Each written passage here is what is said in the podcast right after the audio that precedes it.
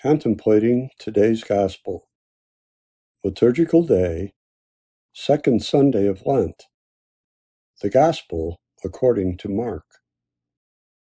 After six days, Jesus took Peter, James, and John and led them up a high mountain apart by themselves.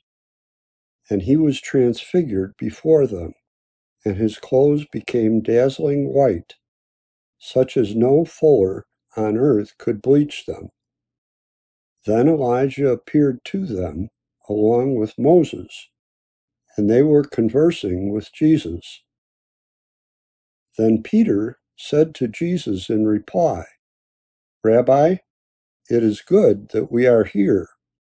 Let us make three tents one for you, one for Moses, and one for Elijah. He hardly knew what to say. They were so terrified. Then a cloud came, casting a shadow over them. Then from the cloud came a voice This is my beloved Son. Listen to him. Suddenly, looking around, they no longer saw anyone but Jesus alone with them. As they were coming down from the mountain, he charged them not to relate what they had seen to anyone, except when the Son of Man had risen from the dead. So they kept the matter to themselves, questioning what rising from the dead meant. Commentary by Father Jaume Gonzalez from Barcelona, Spain. Jesus went up the mountain to pray.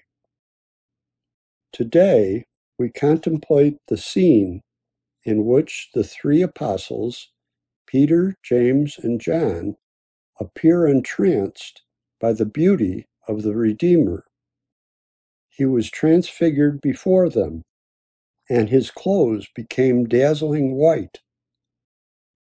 As far as we are concerned, we can draw out a message from the words of St. Paul when he assures his disciple Timothy that Jesus Christ destroyed death and brought life and immortality to light through the gospel. This is what we contemplate with amazement in this episode of the second Sunday of Lent, just like the three beloved apostles at that time the Transfiguration. It is good that in our Lenten practice we welcome this burst of sun and light emanating from Jesus' face and clothes. This is a wonderful icon of redeemed humanity, which no longer appears in the ugliness of sin, but in all the beauty that divinity imparts to our flesh. Peter's reaction is an expression of what we feel when overwhelmed by divine grace. The Holy Spirit also transfigures the senses of the apostles. Thanks to this, they can witness the divine glory of the man Jesus. Transfigured eyes to see what shines brighter, transfigured ears to hear the most sublime and true voice, that of the Father who rejoices in his Son. All of this is too astonishing for us, accustomed as we are to the grayness of mediocrity.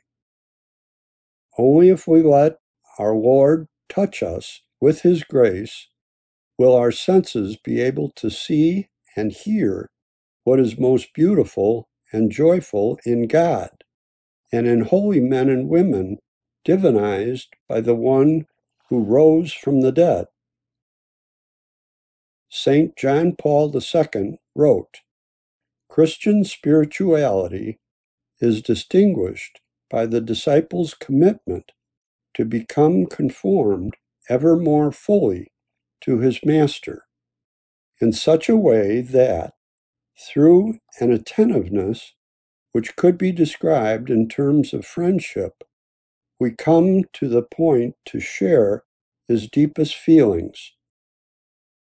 Let us place in the hands of St. Mary the goal of our true transfiguration into her Son, Jesus Christ.